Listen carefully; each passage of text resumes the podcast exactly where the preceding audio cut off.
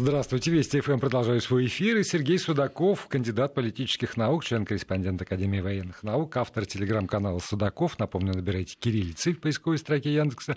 Здесь, в этой студии. Сергей, здравствуйте. Здравствуйте. И, как всегда, напомню слушателям, можно не только слушать, но и присылать свои вопросы, содержательные, конечно же, с помощью WhatsApp и Viber номер 8 903 170 63 63 плюс 7 903 170 63 63. А мы вот начнем, Сергей. Я, как и миллионы как это, радиослушателей, не остался в стороне от запуска сверхтяжелой ракеты Starship. И даже несколько десятков секунд вполне радовался за успехи американской космонавтики. Ну, как для меня космонавтика все равно дело человечества, что бы там ни говорили. Я так воспитан. И потом бабах, и как-то что-то пошло не так. Что-то пошло не так. При том, что откладывали неоднократно, и там, как, более того, последовал комментарий Маска, что это все, э, все очень э, тем не менее удачно, что и, и, и такой полет вполне себе удачный. И я бы хотел, ну, конечно, как поводом воспользоваться, уже там особенности конструкции ракеты мы с вами точно обсуждать точно не будем. Сможем. Да, но вот в принципе э, вчера или позавчера один из э, высокопоставленных политиков американских сказал, что э, они находятся в гонке космической с Китайской Народной Республикой. Больше никого не упомянул. Мы соревнуемся за первенство в космосе с Китайской Народной Республикой. Но если там судить по количеству запусков, то, конечно же, э, они впереди, далеко впереди нас. Но вот если мы говорим про технологии именно, действительно идет соперничество там, э, Соединенные Штаты Китай? Или Соединенные Штаты все-таки за счет истории там, оторвались значительно от Китая? Вот принципиальный вопрос, почему так часто звучит Китай? Ведь парадигмально очень важно создать не просто образ врага, а нужно создать практически по сферам, сферам общественной жизни, деятельности некий образ превосходства. Мы конкурируем. Но конкурируем с кем? Мы можем конкурировать только с сильным. Соединенные Штаты Америки, они пронизаны очень четким пиаром. Надо понимать, что вот с точки зрения рекламы, пиара, создания того, чего нет, умение надувать пузырей, они крутые. Ну, однозначно крутые. Голливуд работает по полной программе. Если бы они говорили, что они будут состязаться, например, с Северной Кореей, конечно же, наверное, такое тоже было бы уместно, и Северная Корея тоже производит запуски. Нет, ну можно там, может, состязаться с Россией, с Советским Союзом. А вот же была гонка. А вот я теперь хочу пояснить, почему не Россия. Россия на сегодняшний день создает векторы, которые позволяют развиваться в космической сфере достаточно серьезно. Мы ее развиваем, у нас есть свой путь. И вот Соединенные Штаты Америки, они также решили пойти по своему собственному пути. Элон Маск а, с его историей космического завоевания Вселенной – он решил выработать некий свой частный путь, успешный, неуспешный, время рассудит всех. Наверное, самое главное понять, что в любой технологии всегда есть определенные проблемы, есть способы решения этих технологий. И так происходит всегда, это нормально абсолютно. Когда мы же говорим о том, что технологические решения это является всего лишь частью того, что называется имиджевая история, то мы с вами тогда сразу понимаем, а почему Соединенные Штаты Америки перестали конкурировать с Россией. Либо потому, что мы впереди планеты всей, либо же нет. Либо они, наоборот, хотят создать в общественном сознании определенный стереотип, что опять происходит столкновение двух систем, двух полюсов силы. Тем самым они всячески пытаются показать, что Россия вышла из гонки, и Россия не является полюсом силы. Но посмотрите, когда делаются такие заявления, мы же с вами должны понимать, что эти заявления, они глубоко идеологические. Китай с их приверженностью социалистическому развитию, коммунистическому развитию и э, с очень глубокими социальными программами является полным антагонистом Соединенных Штатов Америки, которые построены в рамках либеральной концепции, свободы рынка, и даже ракеты могут быть частные – Казалось бы, нонсенс для нас сказать, как может быть космические программы частные. Могут. И даже могут быть успешные старты, даже могут быть успешные частные собственные сети спутников, целые группировки могут быть частные. Но это же не означает, что сейчас Соединенные Штаты Америки закрыли всем остальным странам доступ к получению новых знаний, проведению новых экспериментов. Дело в том, что вот эта как раз пиар-составляющая, о которой я говорю, она очень важна в американском обществе. Там все время нужно создавать врага или конкурента. Как это будет называться, это не важно. Мы конкурируем. Пока мы конкурируем, мы сильны. Когда мы перестаем конкурировать, такова логика Америки, мы останавливаемся. Мы э, вроде бы чего-то достигли, и у нас все хорошо. Ну, хорошо не будет. Можно аплодировать, можно не аплодировать. Супер запуск их, но надо понимать одну простую вещь. Что Соединенные Штаты Америки рекордсмены по вложению денег. Да, вы можете сказать, что они печатают эти деньги. Вы можете сказать, что деньги у них стоят гораздо дешевле, чем у нас. Да, и будете правы. Потому как стоимость э, всего того, что производит Америка, и мы, она в разы и даже кратно отличается с точки зрения освоения космоса. Что мне не нравится? Открываем учебник истории, я вам уже про это говорил, и читаем. Юрий Алексеевич Гагарин. Первый советский космонавт. И не будет написано, что это первый человек в космосе. Человек вообще, человек. Это, это планетарный масштаб. Но этого не будет. Героями... Будет же дата, и это и так понятно. Будет дата, она понятна, все. Но вам ее не поясняют.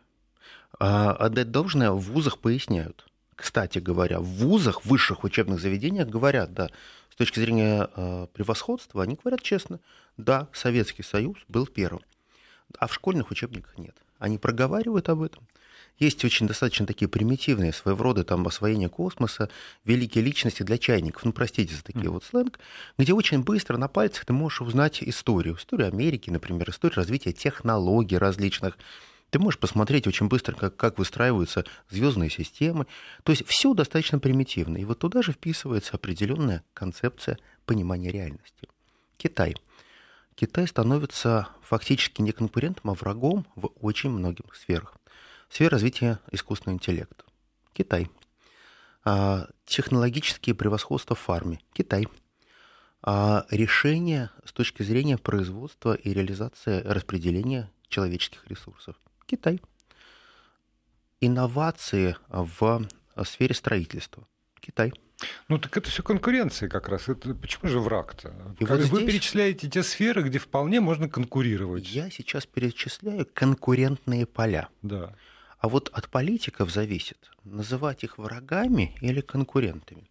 Я напомню, что очень длительное время в концепции национальной безопасности Китай в американской концепции назывался исключительно как конкурент. Это нормально. Мы конкурируем за место под солнцем. Кто у кого. И очень часто много было докладов о том, что взаимопроникающая экономика важна Америке. Несмотря на те перекосы, которые есть в сторону Соединенных Штатов, не Соединенных Штатов Америки, а Китая, все равно это выгодно. Выгодно получать товары, выгодно получать ресурсы и, самое главное, технологии. Соединенные Штаты Америки, надо им отдать должное, они научились осваивать чужие технологии. Многие нам говорят, посмотрите, это же технологическое рабство.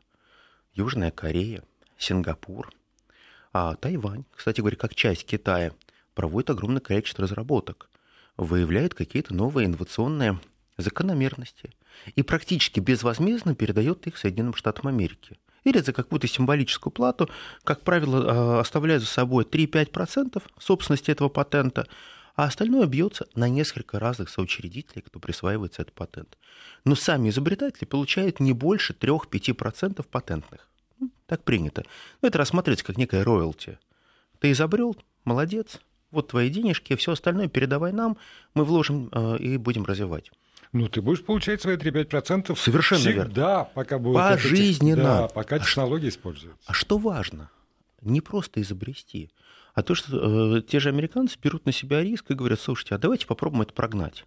И вот их инновационные лаборатории, их э, научные центры, которые называются think они очень жестко проводят анализ того, какая технология подойдет или не пройдет.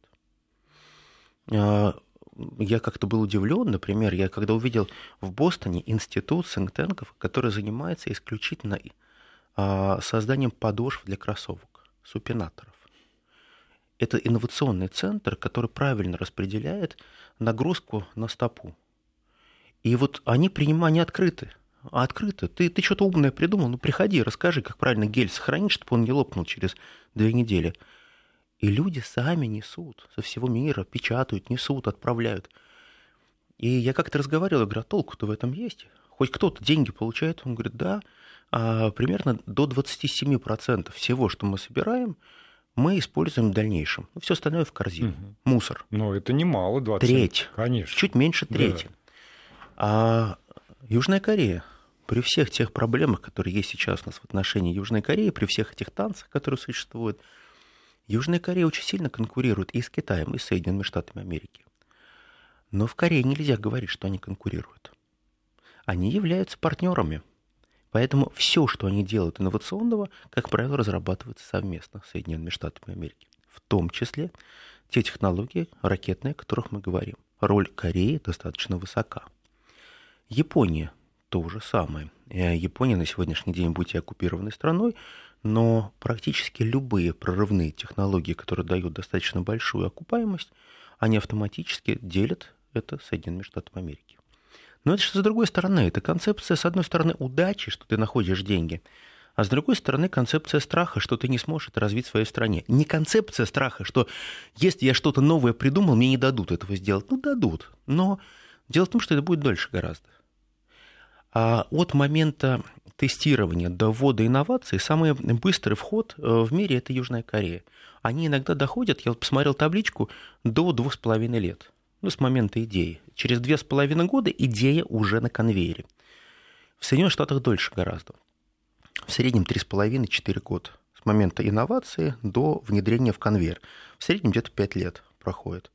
Но если ты прошел все эти круги ада, и тебе все получилось, тебя утвердили – ты богатый человек, ты уже шестизначный.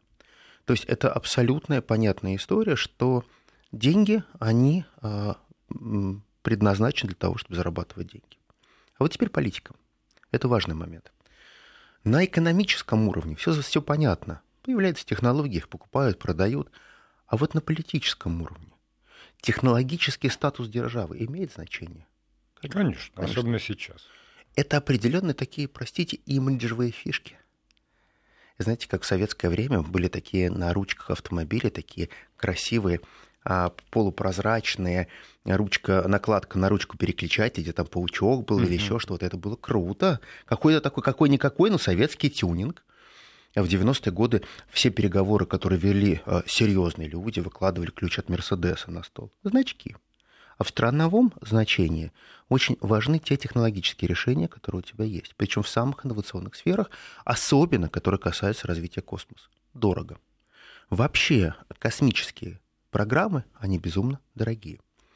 Человечество мечтает удешевить их. И достаточно давно, если мы пойдем э, внимательно посмотрим, как еще идеи были э, Королева, то мы увидим, что он также закладывал эту идею не просто вот модернизировать то, что есть, а максимально удешевить. Потому что мы прекрасно понимаем, что советская э, космическая сфера – это всегда определенная мечта. Если у тебя есть мечта, ты гораздо легче будешь реализовывать. Ты сплотишь вокруг себя единомышленников, и вы будете воплощать эту мечту.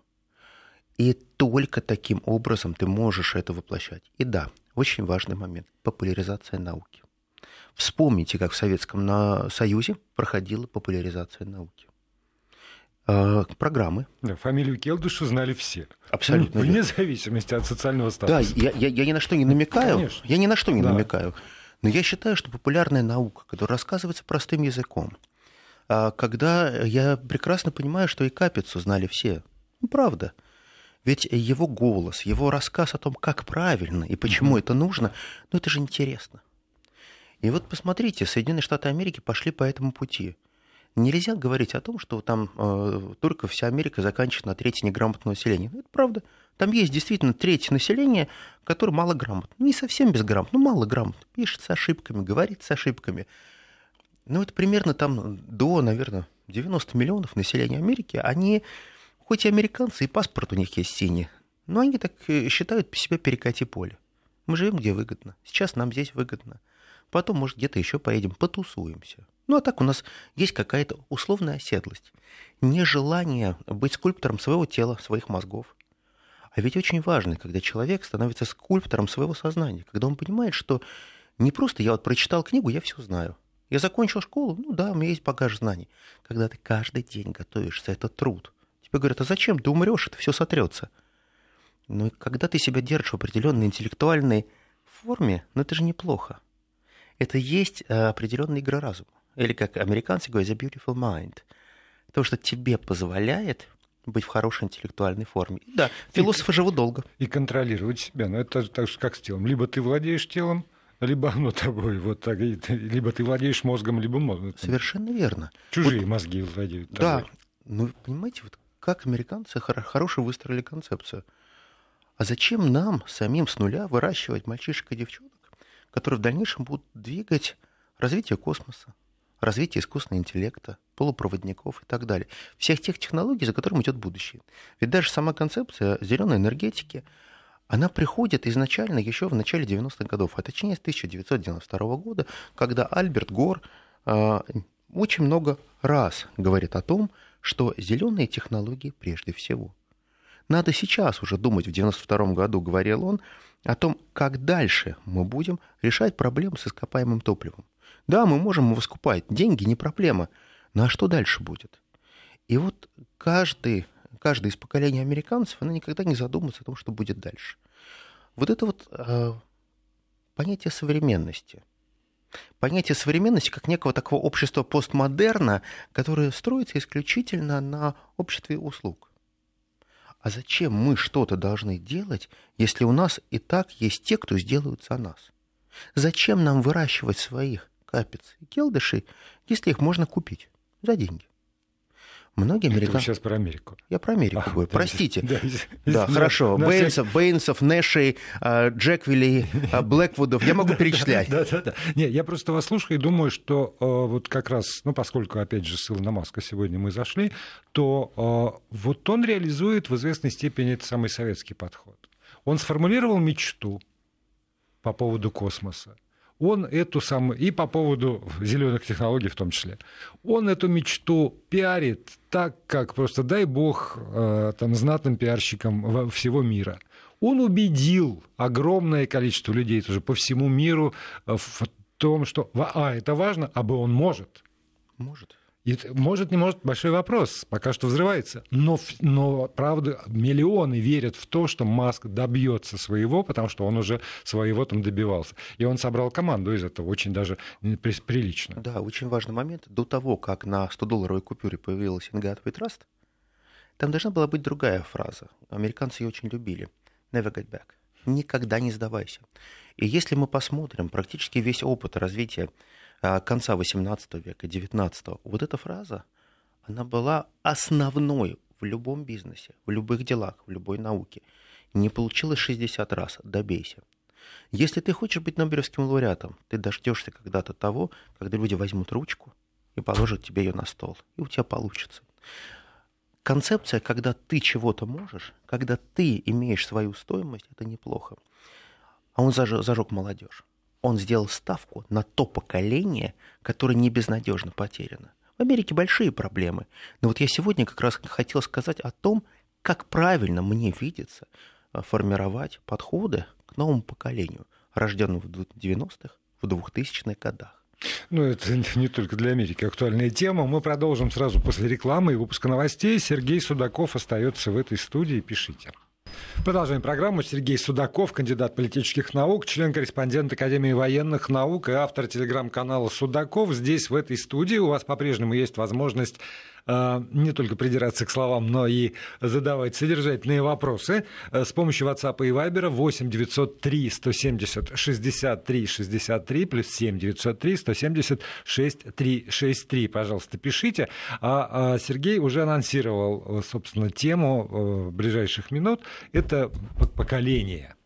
Да, вот. это важно. Поколение. Я, собственно, этой темой, ну, так, не, не научно, но как наблюдатель занимаюсь здесь и э, с точки зрения социологии. И в каждом практически э, опросе, в каждом исследовании, которое публикуется у нас в стране, помимо всех прочих э, там, разниц, Самая большая разница – это разница поколенческая. Чего бы это ни касалось. Это может касаться там и отношения к советскому наследию, и к передовым технологиям, и к гаджетам, и к деньгам, и к тем или иным политическим событиям, политикам, неважно. Все равно есть всегда провал просто э, пропасть между э, мнением тех, кому 18-24, и тех, кому, э, там, назову так, 65+. Вот очень важный момент, когда мы говорим о том, продвижение науки, продвижение технологий, общество постмодерна. Да, про модерн мы уже не говорим. Нам очень часто молодые люди в возрасте от 17, там, хорошо, до 25, они говорят нам, зачем нам развивать науку, если это всемирное наследие, и кто-нибудь наверняка изобретет и с нами поделится. Затем, зачем нам а, всегда ориентироваться на то, что мы можем сделать свою операционку, свой телефон. Есть же те, кто делают лучше. Давайте просто кто-то будет машины производить, кто-то телефоны, кто-то еще что-то. Но почему-то никто не говорит о том, что есть определенная технологическая безопасность, которая будет очень важна. Все-таки, я считаю, концепция глобализации, которая упорно навязывалась и пришла в современную Россию, она возымела все-таки определенные результаты часть поколения, которое рожден в 2000-х годах, это то поколение на сегодняшний день, которое считает, что можно носить розовые очки и видеть мир без границ. Что он действительно без границ, просто любоваться океаном, находиться на побережье, а самое главное, никогда не задаваться вопросом, а кто за это все заплатит. Пока родители платят. Дальше будет сложнее, наверное. Но, тем не менее, даже вот среди тех поколений, которые не знают, что такое советский опыт, по большому счету начинают формироваться некие ответственные группы, но их очень мало. Те, кто готов с удовольствием заниматься наукой, например. Появляются молодые ученые. Их немного. И я был как-то удивлен очень сильно, что я помню, как ты разговаривал с студентом четвертого курса, он поступал в магистратуру. Я задал ему простой вопрос. Вы как дальше планируете вашу жизнь? Как вы, э, что бы вы хотели? И он говорит, знаете, я просто сейчас вам скажу, вы скажете, что я сумасшедший. Я говорю, ну ладно, давайте. Он говорит, я хочу поступить в магистратуру, и в магистратуру постараться сдать кандидатский минимум. Я очень хочу поступить в аспирантуру уже со сданной философией, философией и языком. Я хочу защитить кандидатскую. Я говорю, дальше. Он говорит, знаете, я очень хочу преподавать. И я бы хотел преподавать в нашем вузе. Я говорю, ну вы понимаете, что это небольшие деньги. Это, безусловно, престижно. Но вы не сможете реализовать определенные материальные истории, которые, наверное, волнуют всех ваших товарищей. Он говорит, я же говорил, вы будете смеяться. Я говорю, нет, ни в коем случае не буду смеяться. Я шел по такому же пути. Я также защищался. Это был мой осознанный путь. Я остался преподавать. Будучи аспирантом, уже преподавал. И мне это нравилось. Мне нравилось, что ты получаешь определенную обратную связь, когда ты видишь, что ты чему-то можешь научить, передать знания. Вы знаете, вот э, проходит время, и мне, например, отрадно, что таких людей становится больше. Не во всех сферах. Те, кто готов самостоятельно идти в аспирантуру не престижа ради, чтобы еще одна корочка была. Мне очень не нравилось это, э, то, что происходило в самом начале 2000-х, конце 90-х годов, когда научной степени воспринималась как еще одна корочка, которая когда-нибудь пригодится. Высшее образование.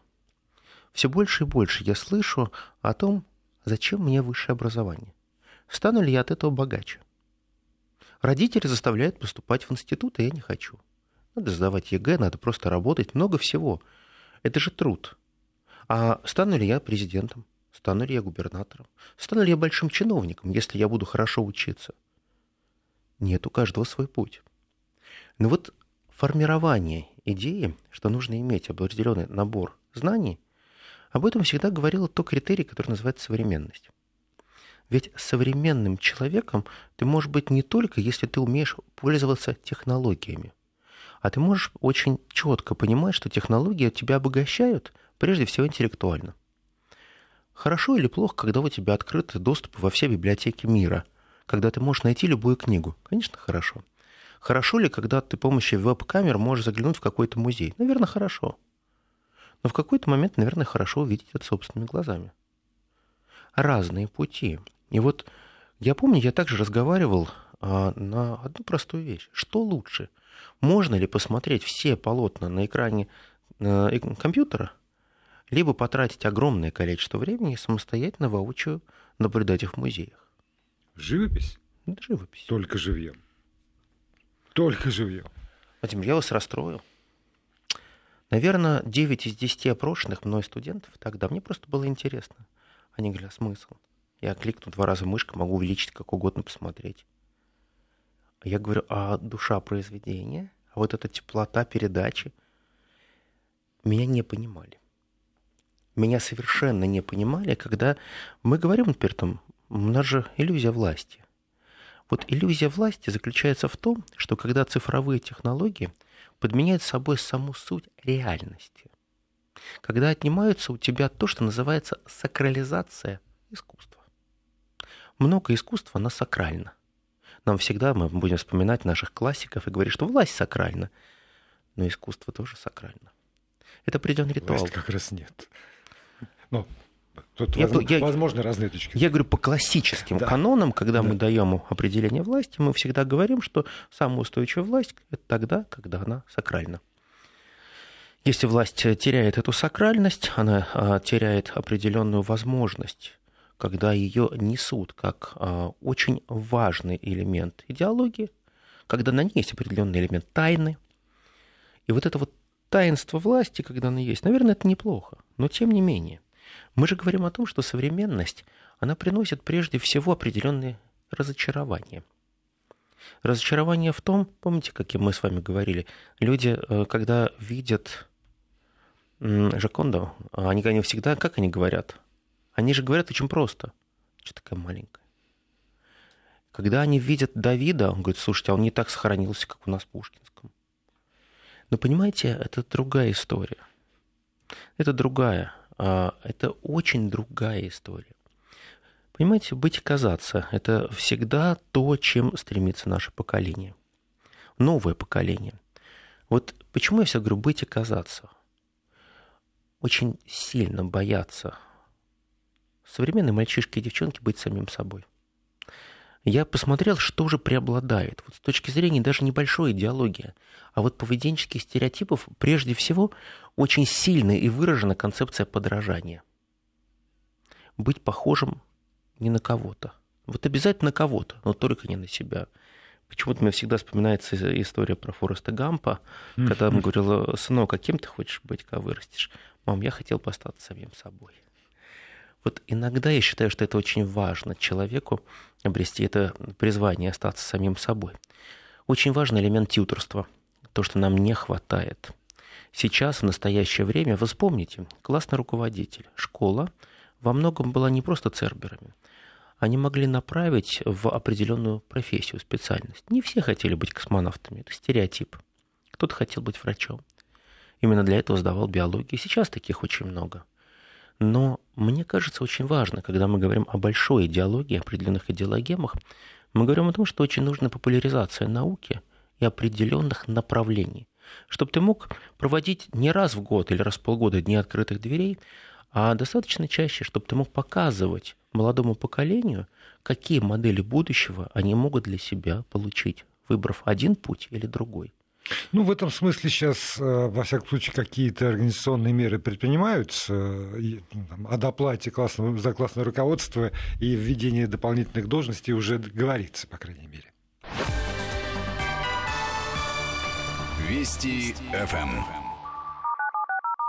Продолжаем разговор. Сергей Судаков, э, кандидат политических наук, член-корреспондент Академии военных наук, автор телеграм-канала Судаков э, кириллицей. Напомню, в телеграме поисковой строке набирайте здесь, в этой студии. И э, вот я про что начал, что организационно это все решить довольно ну, просто, формально.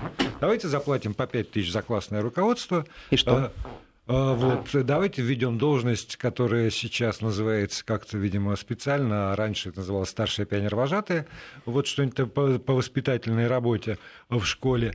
Но да, но чем наполнять? Для этого же надо, а, чтобы, ну, не просто методичка вышла на уровне Министерства образования, а чтобы был, а, ну, какой-то консенсус во взглядах хотя бы у этих людей.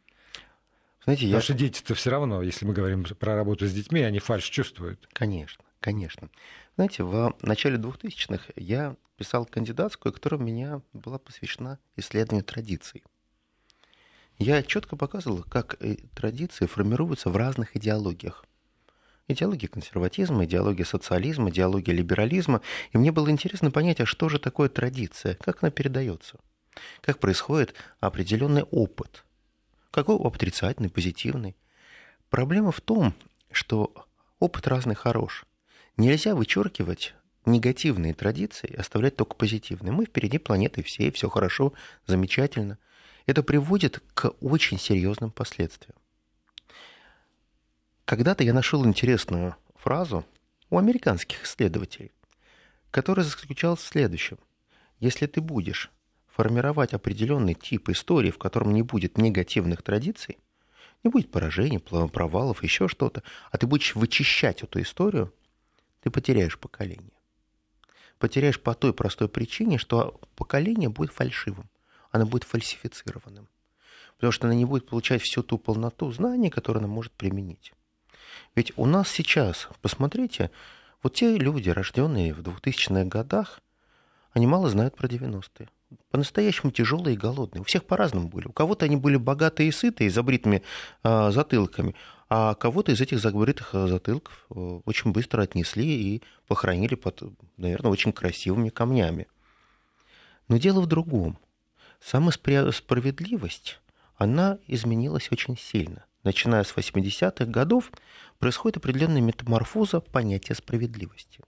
Когда мы с вами говорим о том, что есть определенная иллюзия власти, то у каждого поколения свое понимание справедливости. Одно поколение считало, что справедливость может быть оценена в экономических терминах. За равный труд, равное вознаграждение, наверное, неплохо. Если я что-то умею лучше другого, скорее всего, я буду вознагражден, и мне будут аплодисменты наградой. Но а что такое понятие справедливости сегодня? В каких терминах оно формируется? А э, оно формируется исключительно в терминах успеха, сейчасного успеха. Большой квартиры или небольшой квартиры, а, но все-таки в материальных. Успех как, как э, и мы в, опять... воплощенном материальном. И виде. смотрите, мы опять начинаем говорить о том, что у нас чудовищный возврат понятия справедливости в определенном несправедливом мировом порядке, когда каждый человек чего-то стоит, каждое государство чего-то стоит. А у отца все дети равнее других. Они все равны, но все равнее других. Все равно есть свои любимчики. Мы сейчас с вами становимся свидетелями того, что мир, тот прежний мир, который был Советский Союз, США, а, крушение Советского Союза, мы с вами сейчас наблюдаем переформатирование нового мира. Мы видим, что вот на этой шахматной доске кто-то начинает играть в карты. И многие парадигма, парадигмы, они просто ломаются. Как так? Ведь э, мы играли белыми, все было хорошо. Что пошло не так? А самое главное, что страны большинства, они начинают действовать совершенно иначе. Соединенные Штаты Америки, они создали очень правильную концепцию. Они говорили, если ты хочешь, чтобы на тебя распространялась концепция справедливости, ты должен купить клубную карту нашего сообщества. Если ты с нами, то все ценности западного образа жизни, как такового коллективного Запада, ты справедливо разделишь с нами. То есть это доступ к общим благам. Членом профсоюза со скидкой. Совершенно верно.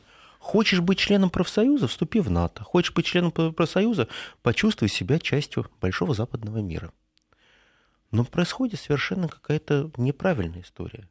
Огромнейший Европейский Союз. Много же людей живет, правда?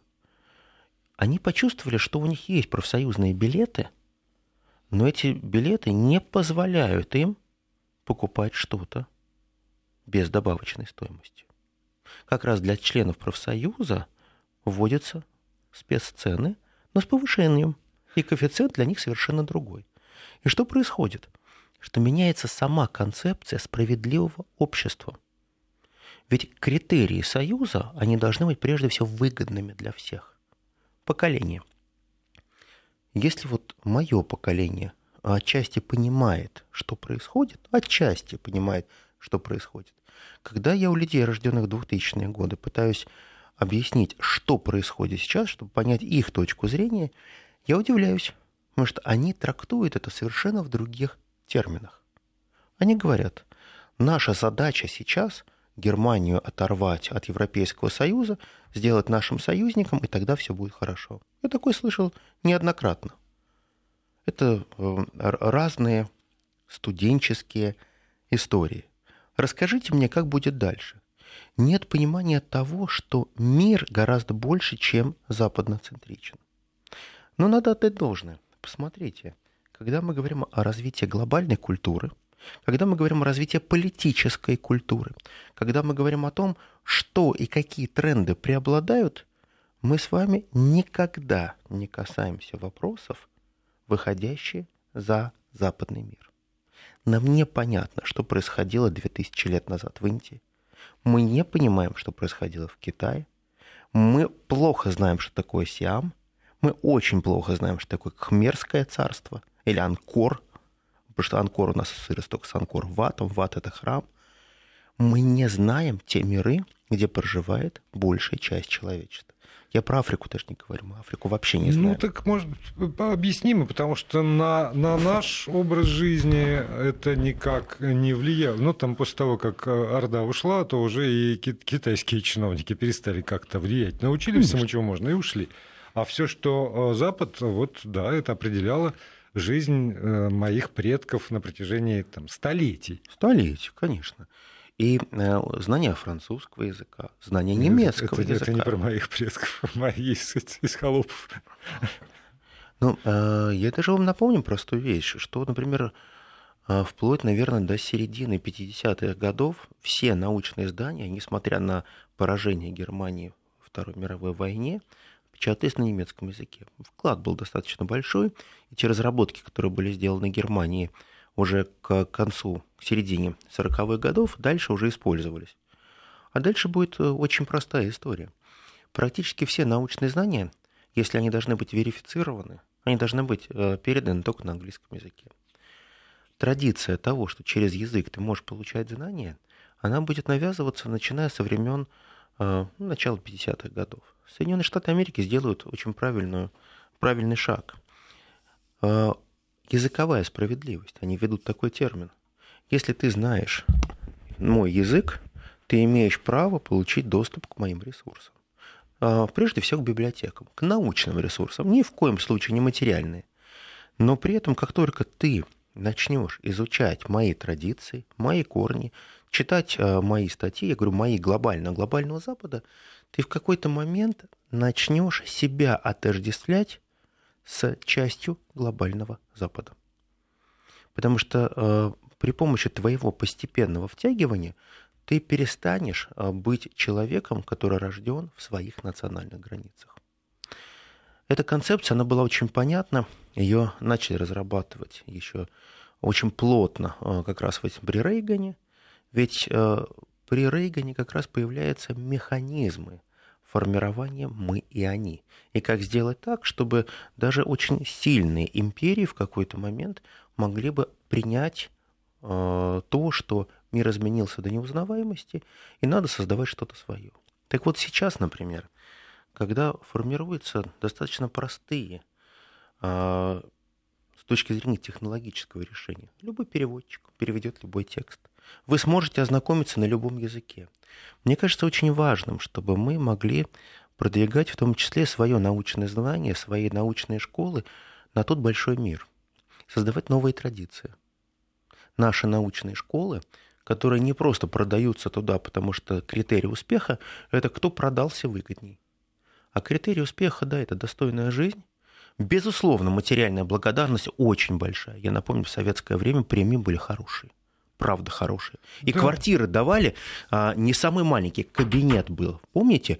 Занимаешься наукой, отдельный кабинет, кабинет библиотечка. Да, и зарплата профессора была на уровне члена правительства. Абсолютно верно. И я прекрасно понимал, что такое профессор, а насколько это выгодно. И я считаю, что вот иногда материальное стимулирование даже новому поколению очень понятно. Когда у него есть жилье, деньги. Ну и да, отдельный кабинет. Я так мечтаю о нем просто, поэтому говорю. А у вас все время новое детское. Спасибо. Сергей Судаков был с нами и до понедельника. До понедельника.